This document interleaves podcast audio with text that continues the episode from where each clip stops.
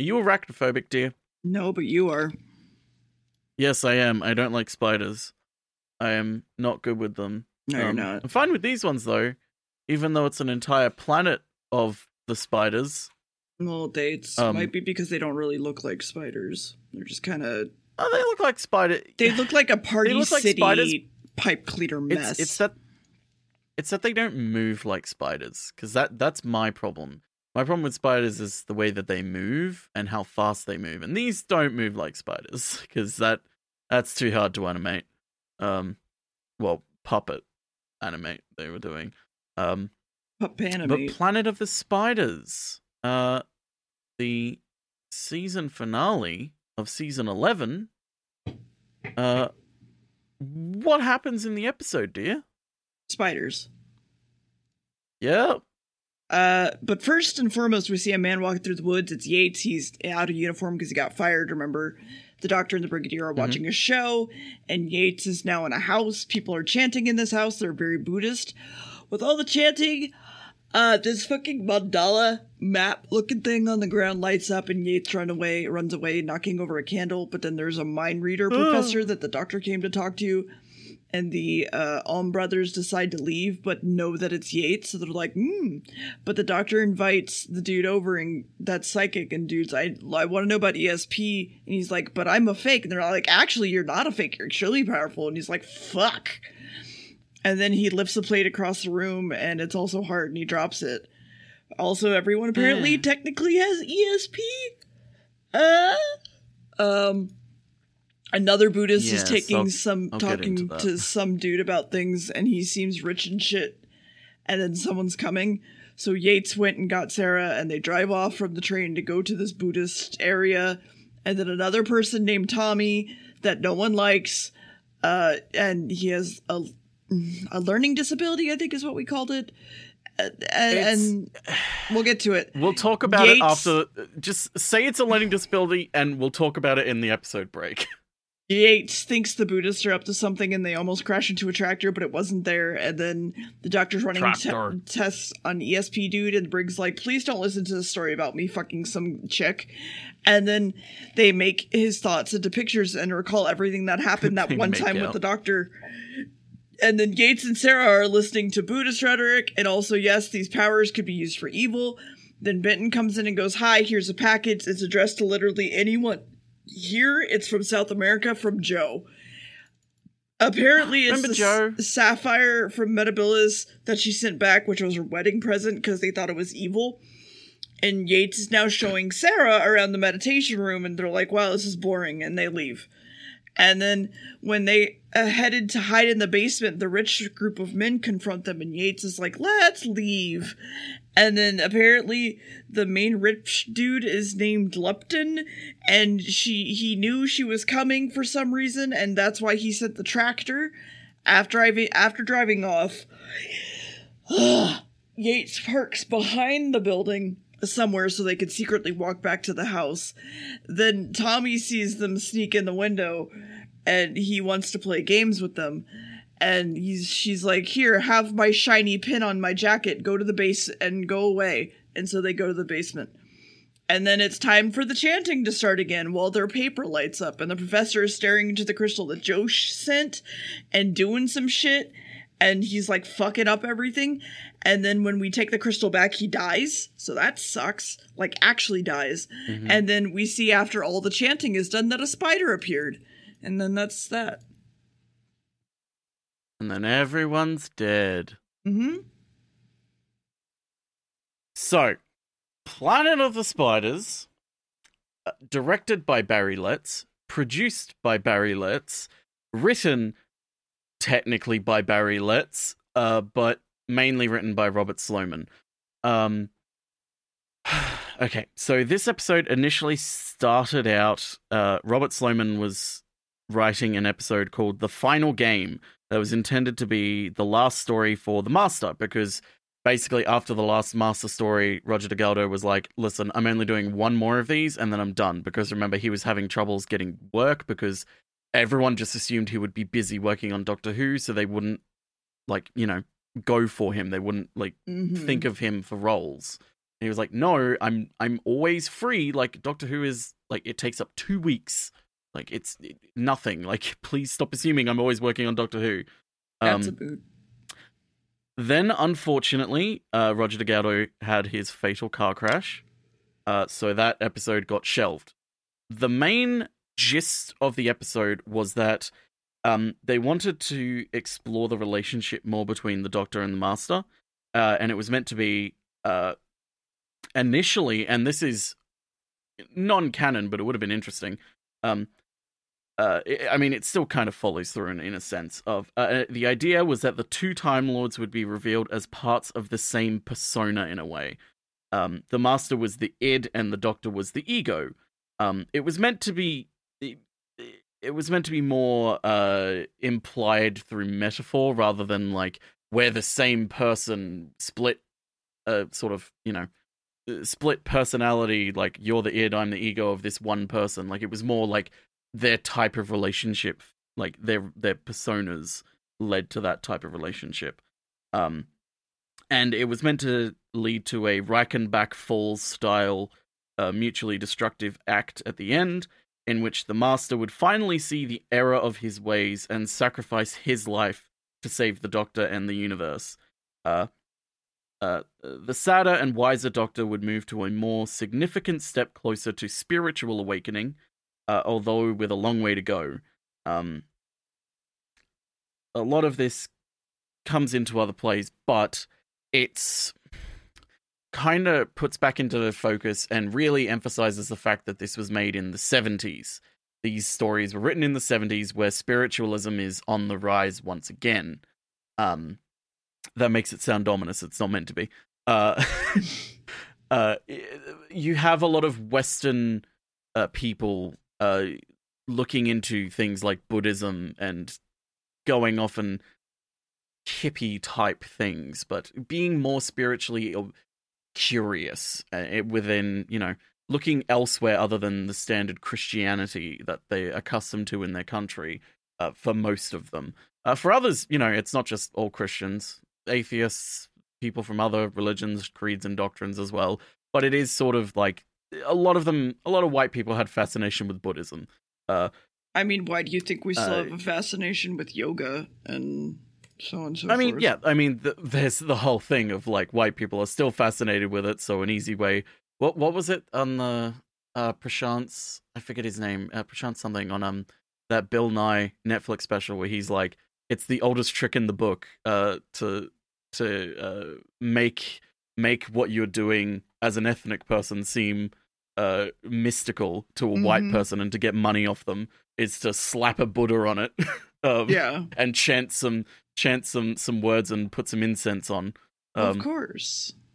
It's a great little bit. But yeah, it is that sort of thing of white people are pretty fascinated with Buddhism because Buddhism is kind of a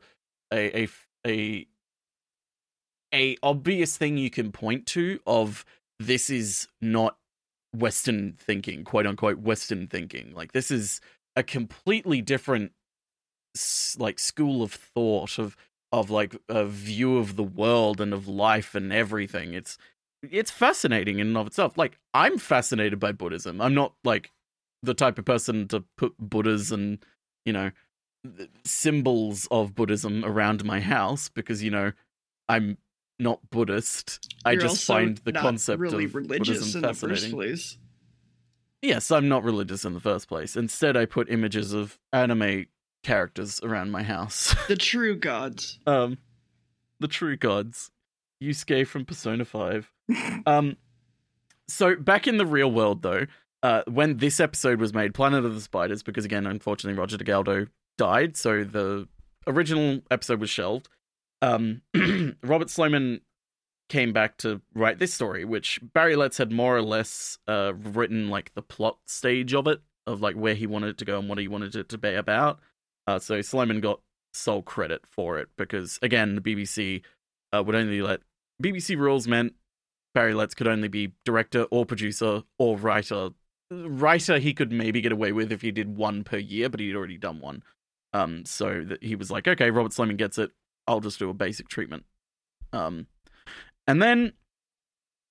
So that's why we have this sort of Buddhist overtones that are very overt in this episode. Because as we've discussed previously, Barry Letts was absolutely fascinated by Buddhism and spiritualism as a whole. And so he wanted to reflect that. And there's no way of getting around it. I kind of have to spoil the point of the episode to talk about it, because we need to talk about this in the beginning. Mm-hmm.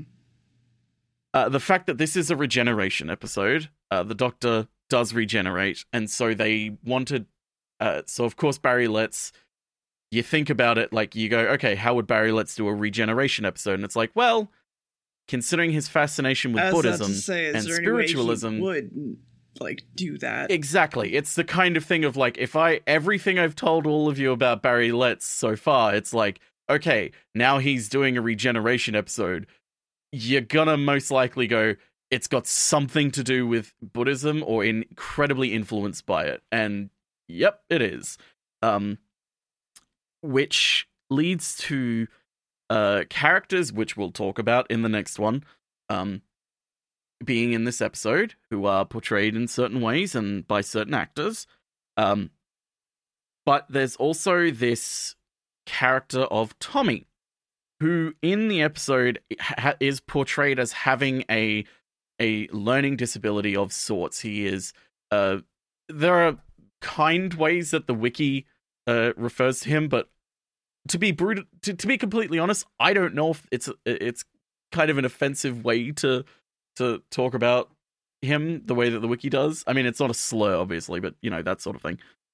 But it is an intellectual disability that he has, a learning disability, where he is portrayed as not knowledgeable, unable to retain knowledge, unable to learn things, sort of a childlike wonder and level of intelligence about the world, which in the beginning is not terrible.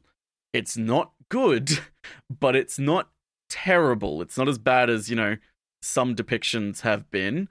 It missteps in some serious ways, like what Sarah says. But we're going to talk about his character really quickly and spoil what happens with his character, because I need to talk about it now because it's kind of unavoidable. He's kind of integral to the plot in a way, because the entire point of this story is they view regeneration as a going to the next stage of life, sort of letting go, and in order to regenerate in this one, the Doctor needs to let go of his greed, the things that are holding him back in his life, and so it's, you have this reflected in other characters. You have the Doctor coming to terms with, you know, he's been described as the ego and letting go of his greed in order to regenerate. You have, it's kind of overtly stated that Mike Yates, the thing that's keeping him alive and saves him from dying in the end, is this notion of his compassion. The other thing as well is Tommy is... it's believed that he has this innocence about him. This innocence, which they kind of... they're not saying his innocence is his intellectual disability, but it's more because of his intellectual disability, he has this innocence about him. He is an uncorrupted human, untainted by the world. He is... unaware of the world because he's struggled to perceive it. And mainly, the episode kind of unintentionally says as well, and proves the fact that it's not just him that's been unable to perceive the world, it's that the world's been unwilling to accommodate for him in any sort of sense. Like, he lives in his bedroom is in a cupboard under the stairs. Anytime he speaks to characters in this, they always write him off. They don't really pay attention to him. They're kind to him. They have some patience for him, but they don't have patience for him as a person. They don't think of him as a person. They think of him as an object in the way. And so his innocence is what saves him in the end, because he has this strong sense of what's right and wrong based on what he knows. And halfway through the episode, he, through magic, let's just say for now, his mental capacity expands, and he starts. The way they actually do it is actually kind of charming in a way of like they don't. It's not offensive in like the best part is he's by himself for the entire thing. There's no other characters like guiding him through it. It's him exploring the world again on his own, with the ability to have his mind expanded because of this magic, essentially. So there's a scene of him going through a library, reading all of these books, reading this poetry, and he's able to actually read it, because before he was struggling to learn how to read still, because his mother was teaching him apparently. But again, considering the way everyone else treats him in the story, it's kind of implied that his mother is not has patience for him, but not as much patience to accommodate for him and his intellectual disability. So he's reading these books, and he's appreciating this poetry and everything. And he's, because the main thing is he has a limited vocabulary. So when he sees things he likes, he calls them pretty. But there's a really sweet moment where he's reading this book and he's reading this poetry, and he just says, "That's pretty," and he says, "No, it's beautiful." So he's sort of his mind is growing as he's going through this, and he's realizing that he's had this sort of this disability his whole life. And that's when the episode stops being good about Tommy, and they kind of just drop it all, and we get some. Not absolutely terrible things, but the one time a character acknowledges that Tommy has gone through this sort of metamorphosis is Sarah. She goes, "Whoa, Tommy, you're cured. You're normal now. You're normal now." And it's like, that's no, that's not, no. Yeah, no, that's not how that works. Because... And here's the thing: if you don't understand, it implies that having an intellectual disability or something like that is abnormal to an extent of there is something wrong with you that needs to be fixed. And the thing is, that's not how it works, and that's not how people work. That's probably the most offensive thing that happens to his character. But the writer himself, Robert Sloman, down the track, he regretted it completely. He sort of says, with all the things he's included, especially the Buddhist thought sort of overarching the entire episode, and, you know, the Doctor breaking into Tibetan and talking, he later admitted to regretting the patronizing way Tommy had been treated in his script, and found the scene where he's, quote, cured of both learning difficulties and a West Country accent, which, if you notice, his accent does kind of change. It's not an intentional thing. It's an unintentional thing, because Sergeant Benton's actor was actually helping him learn how to act, because the actor who played Tommy, this was like his first role, second or so role. So he actually hadn't had much experience acting. But yeah, the writer, on reflection of the episode, he's like, this is deeply uncomfortable to watch and look back at. Which, yes, it is. It is incredibly uncomfortable to look back at and experience. So it's not the worst thing in this episode, but or in Doctor Who as a whole. But it is important to talk about it. We'll talk about the other elephant in the room in the next episode break. Well, we'll give it a bit of a breather. What happens in episode 2, dear? Well, the spider talks and says, "Would you like some power? Let me bite your ass," and instead just jumps on his back. And then the testing machine apparently recorded the dead professor's thoughts, and they were all spiders. So there's that. And then Sarah goes off to tell the Doctor what the fuck happened, and Yates just wants to talk to the abbot instead, by the way, the spider is still on the dude's back and he's invisible and their minds are merged and the spider really wants the crystal back that the doctor stole. And the brig gets upset about the spiders they saw and don't understand. Meanwhile, the doctor looked in the crystal and only saw his old teacher. The Tommy nearly beats up Yates before asking for Yates's necklace as a distraction and walks away. Sarah gets back, tells him, and he doesn't care until she says the word spider. And he's like, what? What were you saying? I wasn't listening. And Loopy goes to find the doctor and talk to him, and mentally electrocute somebody. And then the crystal apparently can affect the mind and shit and make you think strong. And then the spiders want it back. But there were no spiders when the doctor was there. Lipton sneaks and sees the crystal and talks to the spider for a bit. But then the crystal just teleports away. And the doctor and Sarah go, oh, fuck. And then chase him down to try to get it back. And the brig tries to shoot him. But he steals the doctor's fucking weird car. So they take Bessie instead. Doctor gets in a one-man plane for some reason to follow the car. There's a long-ass chase that takes up fucking 90% of this goddamn episode, including, like, a cop and a boat and shit. And it's a lot. And a hydrofoil. And then basically they're in boats and a hydrofoil, and he jumps in. The doctor jumps into his boat, and he's not there anymore. That's weird. It's pretty much the whole episode. There's nothing else about it. Yeah, it's a really quick episode, and there's kind of a reason why the chase scene lasts as long as it does.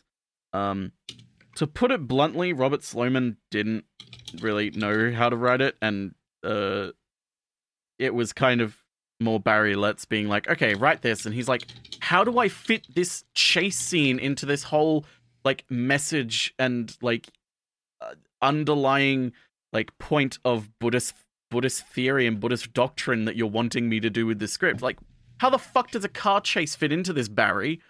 To which the response was, just do it. So he just wrote the chase. He basically just sort of went, like, Barry's chase scene, insert it here.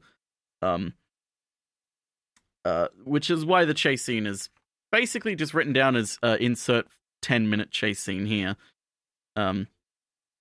Another fun little fact for you, dear. The walking spider puppet that they have. Yeah. It's called Boris. Okay. They called the spider Boris. The reason why they gave it a name was because they actually appeared, the puppeteer and appeared with it on many children's programs to give tips to young model makers, etc., and also to reassure people that it was actually a model and not real. Because, okay, on DVD and Blu-ray, it looks incredibly fake, but gotta remember, 70s quality TV and the size of the TV, it would have looked pretty real to children. So they had to reassure people that it actually was fake and not a real spider.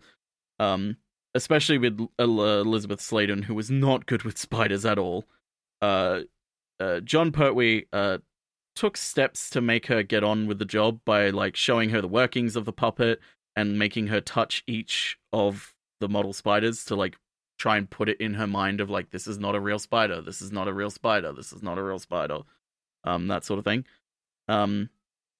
They were made in-house but operated by people outside the BBC.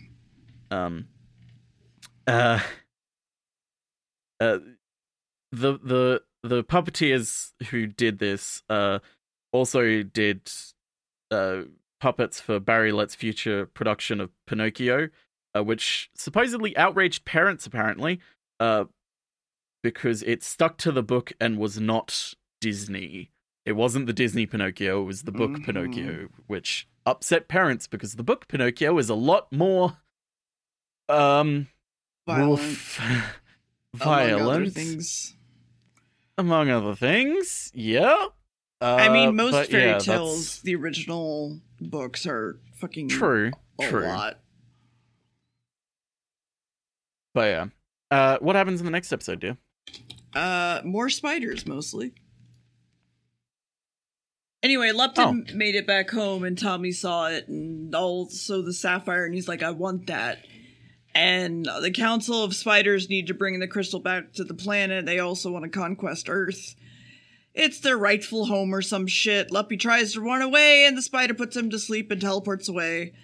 The Doctor and crew try to tell Luppy on the abbot. He doesn't believe him, and now Luppy is asked to stop doing their shit. And he's like, no, I want to be promoted at my job. It's sales.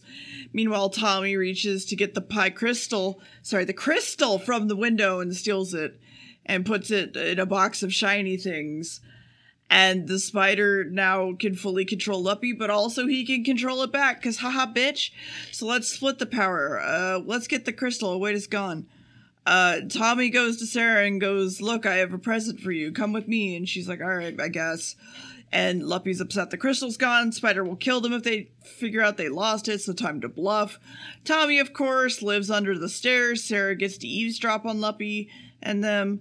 He tries to come back and give her the crystal, and she's like, shut up, go find Yates, bye. And then he gets to the Doctor and tells them they're in the cellar before Sarah sees Luppy disappear into the cellar. Sarah, having stood on the mandala, I said mandalay because they said it weird, is now on Metebelis for a bit. The Doctor's... Yes. She's standing on India! Yeah. The Doctor is going to take the TARDIS to go there. There's a whole bunch of retro cavemen here, like in 70s ass jackets and shit with like fur on the inside. And they're like, let's kill the fuck out of her. And then they are stopped. Wait, why did I say India? It's not India. Yeah. Sorry. It's fine. A horn starts to sound, and then they're like, okay, hide, we don't want to die. It's the Spider Queen, followed by her fanny pack army.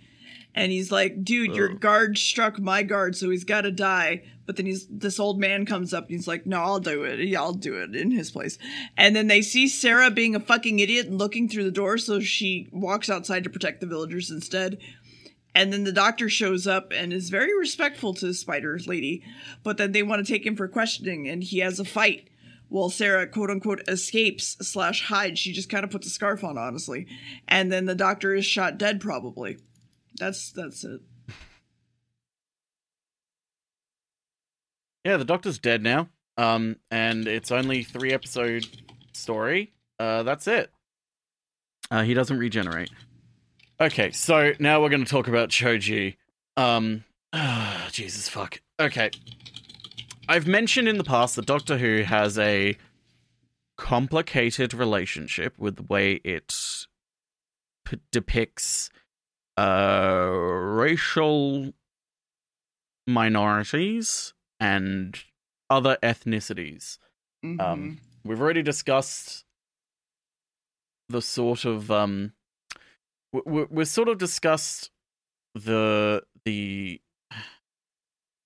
sort of aspect of a black man in, say, The Tomb of the Cyberman, where the character there is a good character, but the problem is there's the unfortunate fact that the character is kind of mute and is, for all intensive purposes, like a servant character. And is the muscle, sort of playing into stereotypes still, even though it's not an intentional, well, it's, the problem is because it was the 60s, the fact that it wasn't an intentional sort of racist depiction doesn't mean shit, because it needs to intentionally not be a racist depiction, especially back then, for it to not be, you know, oof, yikes, that ain't it, chief. The weird thing that always gets me is that in Doctor Who, in earlier seasons in the 70s, we had episodes about that featured Chinese characters and Asian characters in general that were played by actual Asian actors, and like that was mainly due to, remember, the director saying, I don't want yellow face in this episode, it not because it's racist, but because, you know, it like looked awful. You could never believe that it was an actual Asian person under there. It was always, it's very obviously a white person under a lot of makeup doing an accent. Yeah. Unfortunately, there are two specific depictions that come to mind that we're going to run into, that we're going to need to talk about Doctor Who's relationship with specifically Asian characters. The first one is this one. The second one we'll probably talk about in about half a year or so. But this one especially is bad because Cho-Je, the character, is played by a white man, an Australian, in fact. And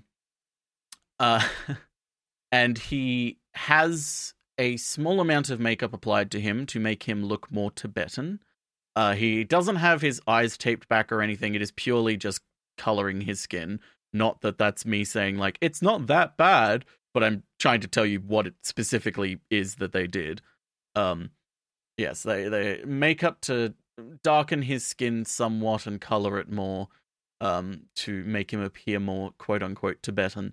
And he is putting on an accent. It's not a Mickey Rooney really, really, really overtly stereotypical accent, but it is the sort of subtle quote-unquote Asian accent that a lot of white people would put on and when they're doing a stereotype of an Asian person. It's uncomfortable once you notice it, because it's like, why? But it is that sort of thing of, Doctor Who does not have a good relationship with race. Like, to say it was a product of its times is not an excuse, because yeah, there were other places, other things doing the exact same. I mean, fucking Monty Python did the exact same thing. Yep. But it's more a indication of the fact that Doctor Who had a long way to go and it's not perfect. And they were incredibly progressive in certain areas, such as, you know, women's rights and the rights of workers. And, I mean, that is all chalked up to having a communist on the writing staff for most of the time and having a lot of very left-leaning people in charge of production. But in regards to this, it's because it was mainly a predominantly white production, which says something. Shocking. When Doctor Who has historically had behind the scenes a fairly diverse cast for the 60s and 70s of television production. But yeah, they never had that full transition to, you know, a overtly progressive show, or even just, you know, not having yellow face, or not having, when having non-white characters on the show, not, you know, stereotyping them. But that is an unfortunate fact of these episodes. You can't go back and change them. All you can do is point them out, critique them, not accept it, but sort of accept that you can't change what's already been there. And I mean, it's the sort of thing of, it's accepting it and agreeing to do, accepting that you did it and being like, fuck, yeah, I fucked up, accepting and that it's happened and fixing it and doing better. It's that sort of accepting it. It's not the kind of, well, it just happened, so get over it, because no, it is incredibly offensive. This isn't the most offensive one, though. The one that we're going to have to talk about, The Talons of Wang Chiang, is regarded as one of the best episodes of Doctor Who ever written, and I agree, but also it is deeply, deeply problematic. Outright racist in a lot of ways, to the point where when it was shown and sold overseas to Canada, they refused to buy it. Because of protests, and certain other countries as well refused to buy the episode and air it in their country because it was so deeply offensive. No. We'll get to that, though, in a few weeks. I'm off the top of my head around about 20 weeks or so. We'll get to that. That is not a few. That's going to be an interesting discussion. That is the only episode on streaming sites of Doctor Who that has a actual content warning on it. Which says something when there's like, you could have content warnings for some of the stuff in other episodes, but if like that's the only one with a content warning, it's a doozy. And it's hard to talk about because, again, it's one of the most highly regarded episodes by a lot of people. So criticizing it and criticizing its relation with race tends to not make people happy. Anyway, speaking of making people happy, what happened in the next episode, dear? Fuck off. That's not how you make me happy, and you know it. I make you happy by getting to the end of the episode. Yes. And we're nearly at the end of the episode. Yes. Seeing that Sarah ran away, they captured the Doctor, take him with them. Everyone tells Sarah that the Doctor is dead, and Sarah's like, no, wait, he's alive. All the rich men of Luppy's crew just want to run away and go to the police because Luppy's fucking crazy. Tommy is listening in on them, but then apparently was just trying to read her some shit. I don't know. And he leaves. And then the main queen comes in and goes, look, don't fucking fight me. I'm a spider. Don't be a treasonous bitch. Give me the crystal. Cave spider politics. Tommy is trying to read, but the crystal keeps making weird fucking noises and glowing. And then, oh, he died. Wait, no, actually, he can read perfectly and speak perfectly now, and he... Sarah doesn't know what to do, but everyone really starts a fucking fight. The Doctor won't wake up. And then there's a machine in the TARDIS that can help him. Please go get it. Sarah is found by Luppy, and one of the retro cavemen want to help her, and then out goes to pick up a brick to beat the shit out of him. But then there's this weird switch they find instead while Sarah's taken. And the cavemen are just like, what? And give it to the Doctor. And then there's a noise and fire shoots out of his fingers before nothing else happens. And then Tommy is now having a reading marathon, and the Luppy crew are now beating the fuck out of Yates and kidnapping him. The Doctor's also awake. Sarah's also awake and going to be eaten. Retro cavemen are upset the Doctor isn't doing anything, just eating soup. And then we get a bunch of backstory about settlers and how the spiders killed most of them for eating too much food. The Doctor is testing pebbles to find a stone that can reflect the spider powers. And then Retro Grandpa and Sarah are trying to get out of the spider webs. And the Doctor comes in to save her. And then Luppy also tries to get him fucking killed, but then is dragged off and taken to... And then the Doctor's taken to Sarah's area. And she's just like, oh, you're here to save me. Fuck. And then that's the end. I thought you said Lumpy, and I was like, what's the fucking Wookiee from the Star Wars Holiday Special doing in this episode? Anyway. So, Roger Delgado, unfortunately, had passed away. As I was looking into the cast for this episode to, see who was who and see if... double check that I was right, that it was a white man playing Cho-Je. Yes, it was. Yeah. And I read into it. One of the spider's voices was Roger Delgado's widow, Kismet Delgado.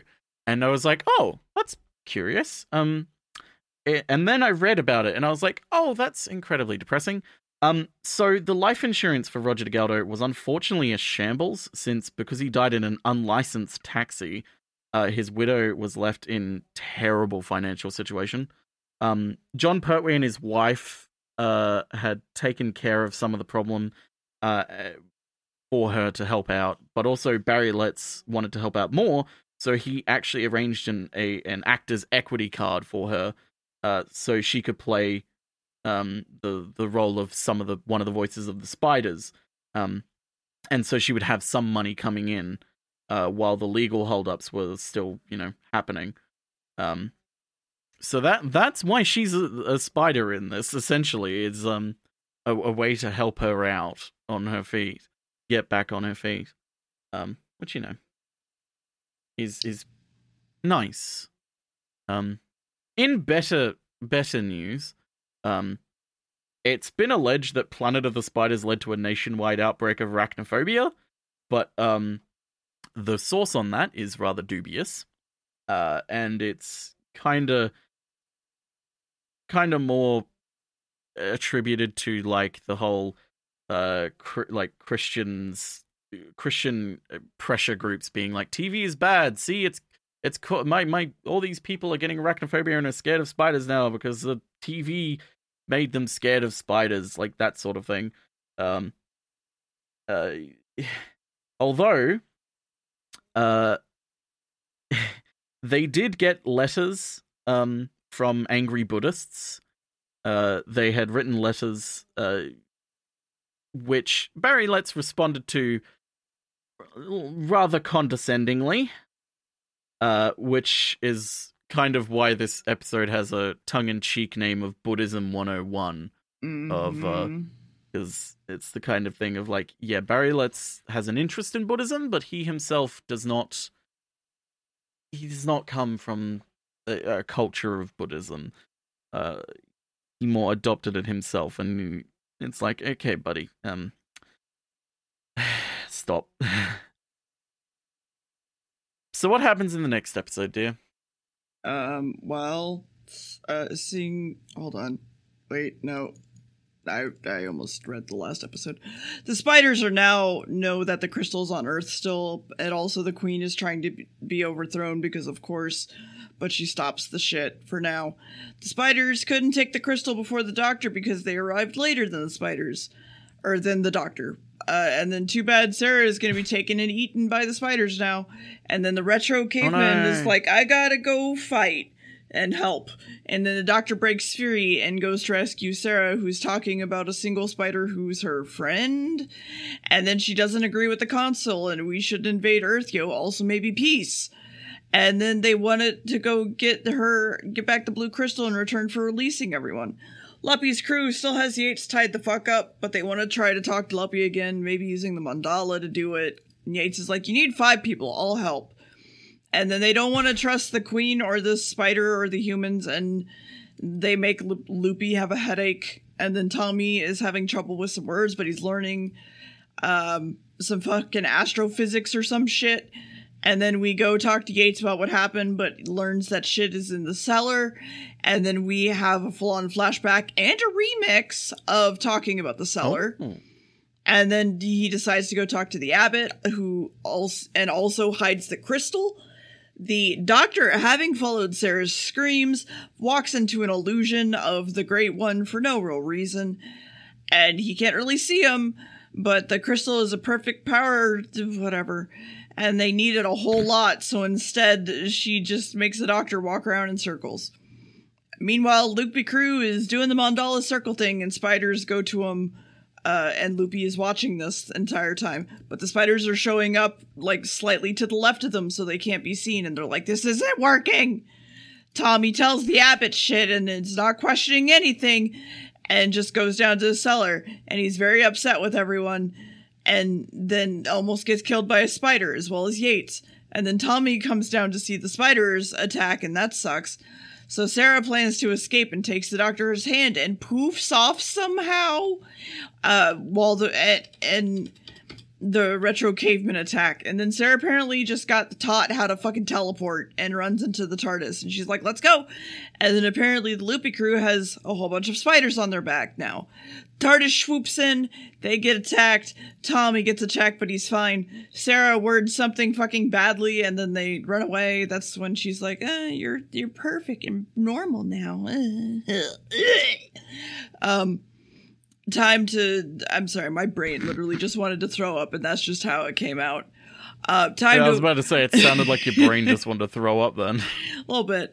Time to wake up the old Tibetan white man and talk to him. And at this point, I was like, I'm assuming something, but that's a spoiler. And then the doctor admits that he stole a sapphire, and they don't really call it a sapphire during this, even though they called it that in the first fucking whatever. Tommy outside guards the door and the spiders from the crew, and he's apparently so fucking intimidating that they all just kind of back up and shoot lightning at him. Tommy also knows self-defense Krav Maga bullshit, but they electrocute him, and then that's it. That's it. Yeah. Listen, I'm still trying to figure out how I want to transfer from one episode to another part. Whatever. Fuck.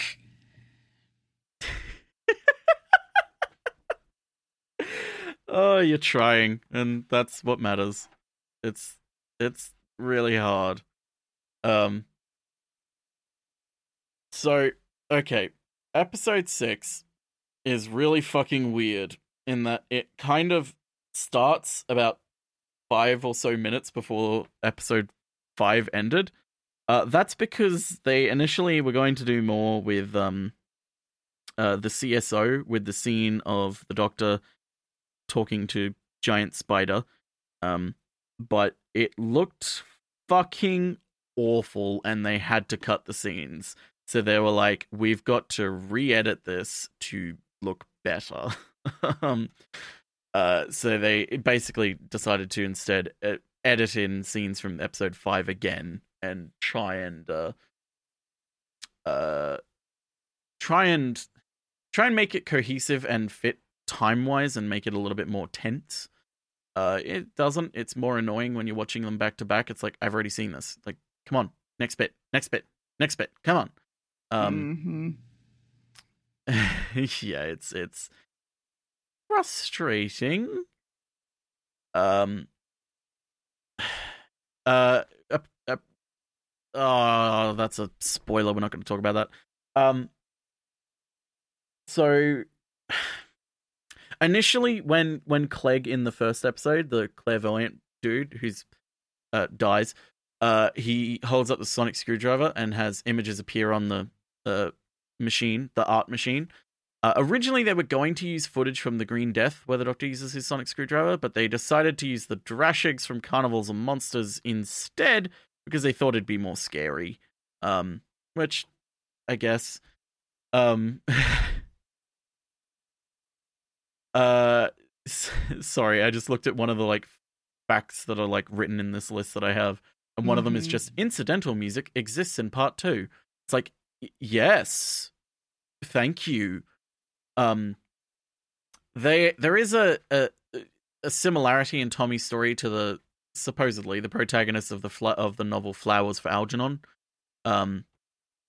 Yeah, I remember. It is kind of a similar story. However, the protagonist of that story later, spoilers, suffers a regression of intelligence, whereas Tommy's intelligence is permanent and doesn't have any drawbacks whatsoever.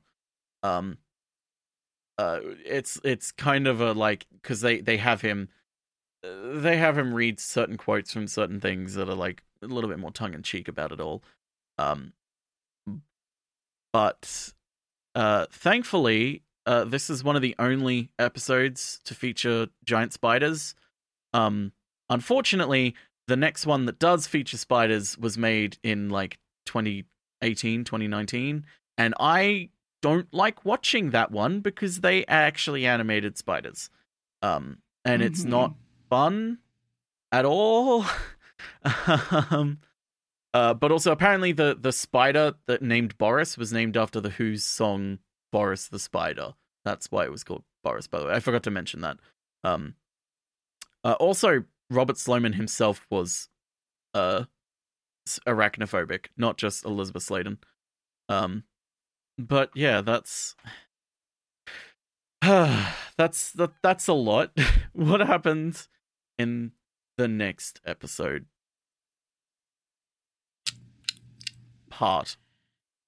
The crystal will be how they apparently are going to take over the universe. Also, the abbot dude, not the abbot, the, like, up higher, whatever. He has it.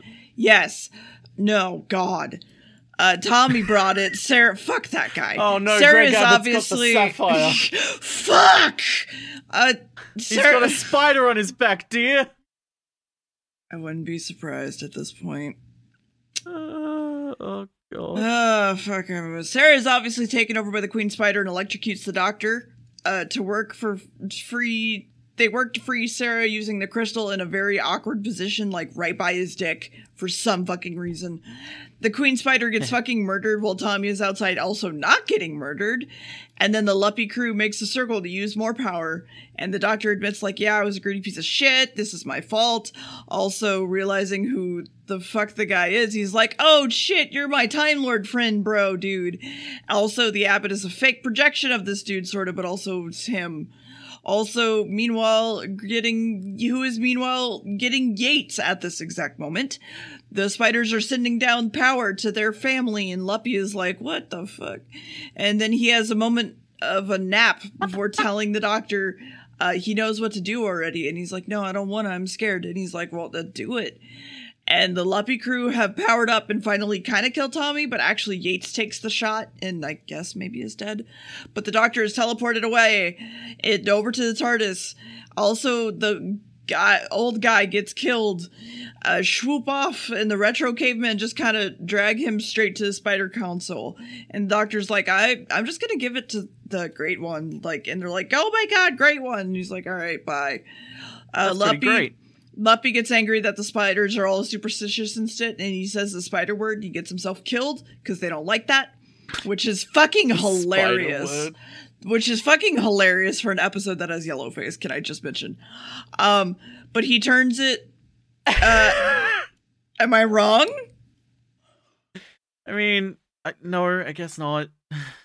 But he turns to him and he's like, he's now regenerated, of course. And he's like, I'm young now. And then the doctor has made it to the cave and he's like, just make fucking peace. And he's like, no. And she really wants to finish the crystal web above her head so she can learn all the things. And he's like, no, it's a feedback loop. You're just going to kill yourself. And she's just like, nah, takes the crystal, sticks it in, and then just dies. Freeing everybody, freeing the crew. Sarah's sad about the doctor having died, apparently, because it's been 3 weeks now. They talk about regenerating, of course. And then, too bad, when he walks out from the TARDIS, he just dies and doesn't regenerate. And they have an extremely fucking emotional moment before he actually fucking dies. And then the abbot dude shows up and he's like, hey, what's up? He's not dead. He's gonna regenerate. Bye! And then he force starts the regeneration and disappears. And then, oh god, here we go again. There, he's regenerating. That's it. That's all there is. Goodbye, John Pertwee. Hello, Tom Baker. Mm-hmm. The one doctor that everyone basic bitches say is their favorite. No, Tom Baker is really, really, really, really good. There are specific reasons why, and we'll get into them when we talk about his episodes. But I want to ask you two questions, dear. Huh. One, how'd you like the episode? Like a 6, I guess. I didn't dislike if it was edited down to like a 4 episode, like you cut out the chase scene, make it shorter, you cut out a 4 episode. Episode 6. There's no reason why it could have been, and it should have been. But yeah, like I don't know. I was kind of bored by it. But at the same time, like, I didn't hate it, but it wasn't great.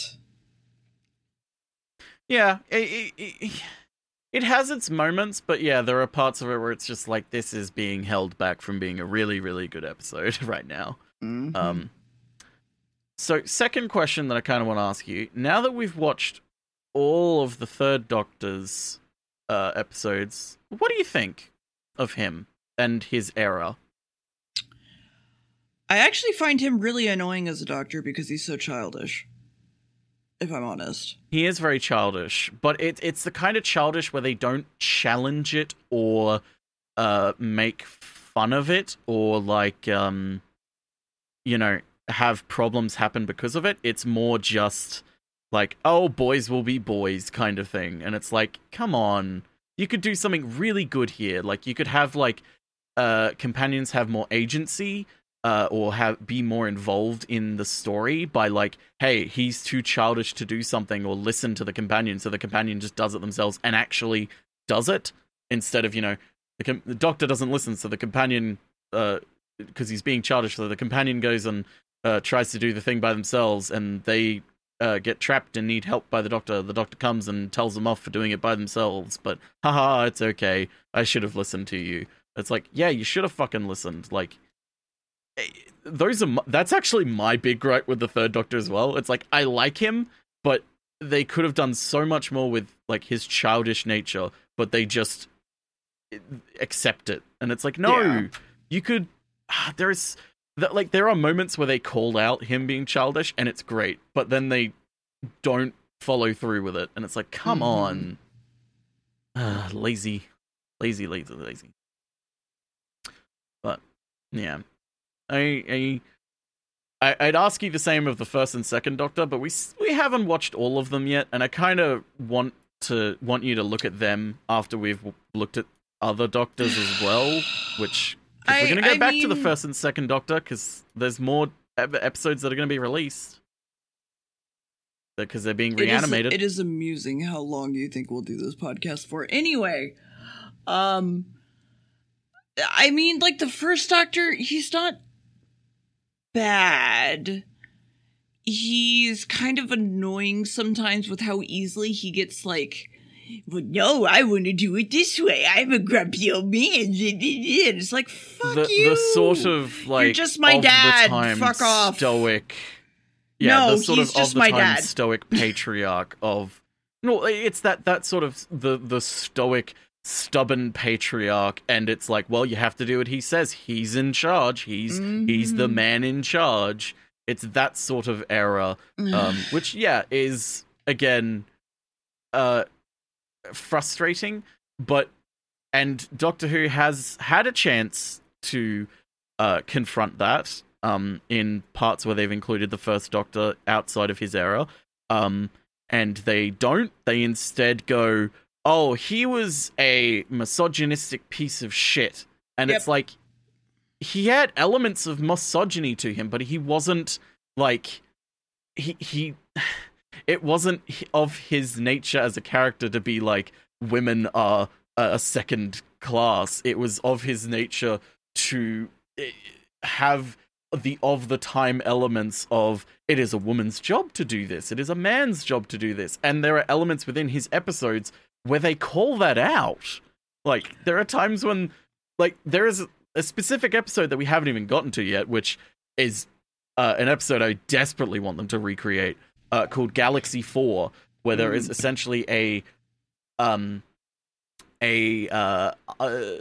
task force of deadly women, essentially, and it's kind of a you could argue it's a women's rights group type deal. Anyway, it's great, but Planet of the Spiders, it's a decent episode. It's got some stuff in it. I was gonna say really fast, just to also add to that, because I was talking about the first and second Doctor. I like the second Doctor, but he comes off as an actual idiot sometimes, and I don't know how I feel about that. Yes, he does come across as an idiot sometimes, which is unfortunate, because it's like, you could do something with that. You could have, like, the kind of character that is acting stupid but is really in control, which I think future Doctors actually are like. Yeah, I think the biggest thing for me was thinking back to him. The thing that annoyed me extremely is, like, it's the first or second episode after he regened, and he was just sitting there playing the fucking recorder, not saying a goddamn word throughout the entire beginning of the episode to them, and they're like asking him questions and asking for help, and he was just like, it's just like, you're just an asshole at that point. Well, that was just, you know, lingering bits of the first Doctor staying.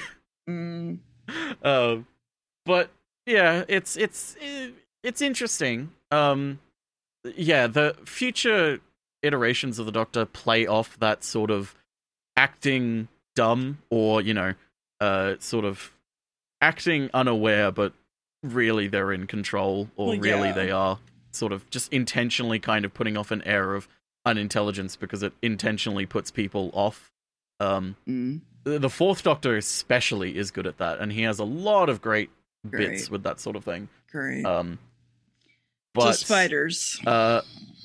So spiders. Don't like them. Spiders as an episode. Don't mind it. I don't like it, but I don't mind it. Yeah. Next episode. Nice and simple. Robot. Is that seriously just its title? Robot. That's it. It's Robot. Not the robot, not a robot, just Robot. It's good. It's gonna be fun. We're going to find a robot. Mm-hmm. Goodbye.